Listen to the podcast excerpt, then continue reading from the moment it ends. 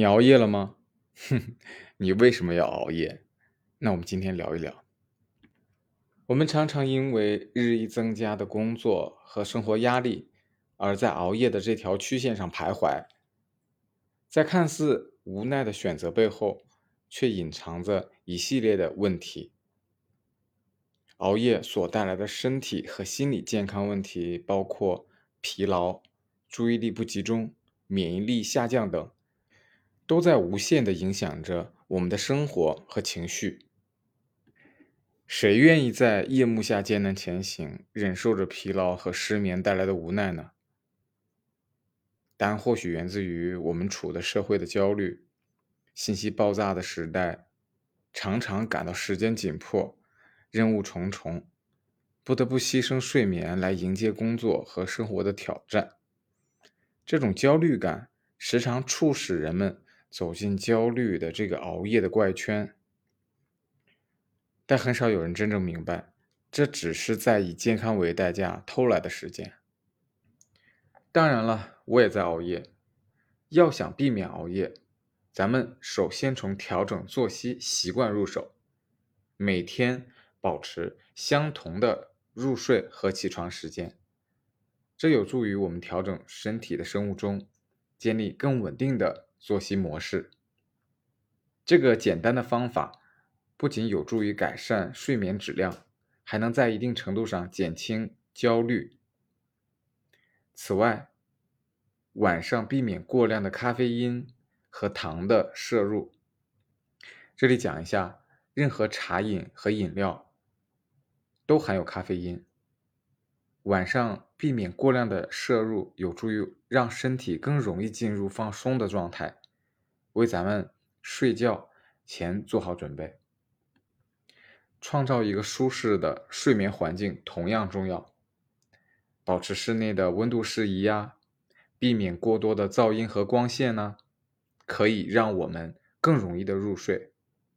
而且不要忽视舒适的床铺和枕头。他们是我们在睡眠质量中扮演着重要的角色。对于那些深陷夜晚无法入睡的人，放松的方法或许能够成为解救之道。试着读一本轻松愉悦的书，或者听一些柔和的音乐，可以帮助缓平心绪，让大脑逐渐进入休息的状态。而深呼吸练习也是一个有效的放松工具。它可以帮助减轻压力，进一步的改善睡眠。在追求高效工作和充实生活的道路上，我们不应该忽视健康的重要性。避免熬夜，提升睡眠质量是一条不可忽视的路径。透过建立规律的作息时间，降低刺激物质的摄入，创造一个愉悦的睡眠环境，以及尝试各种放松方法。我们能够更好的享受健康的睡眠，提高生活的质量和工作效率。在这个追求健康的旅程中，咱们还需要反思：焦虑是否值得我们去熬夜？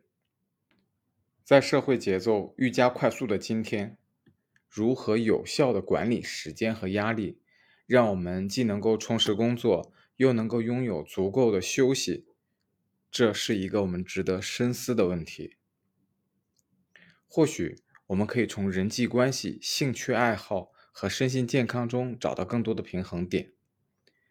通过与亲友的交流，分享内心的感受，或许能够减轻一些焦虑感。培养自己的兴趣爱好，从事一些有趣的活动，不仅能够放松心情，还能够增加生活的乐趣。